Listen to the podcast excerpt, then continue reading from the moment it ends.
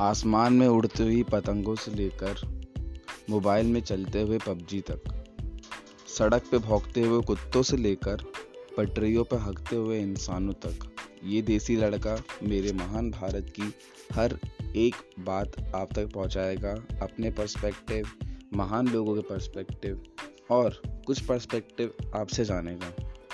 तो मेरे दोस्तों this is Somil Sadana I truly Indian an Indian soul और मैं आपका स्वागत करता हूँ मेरे इस पॉडकास्ट में। आइए ट्यून इन करिए और एंजॉय करिए।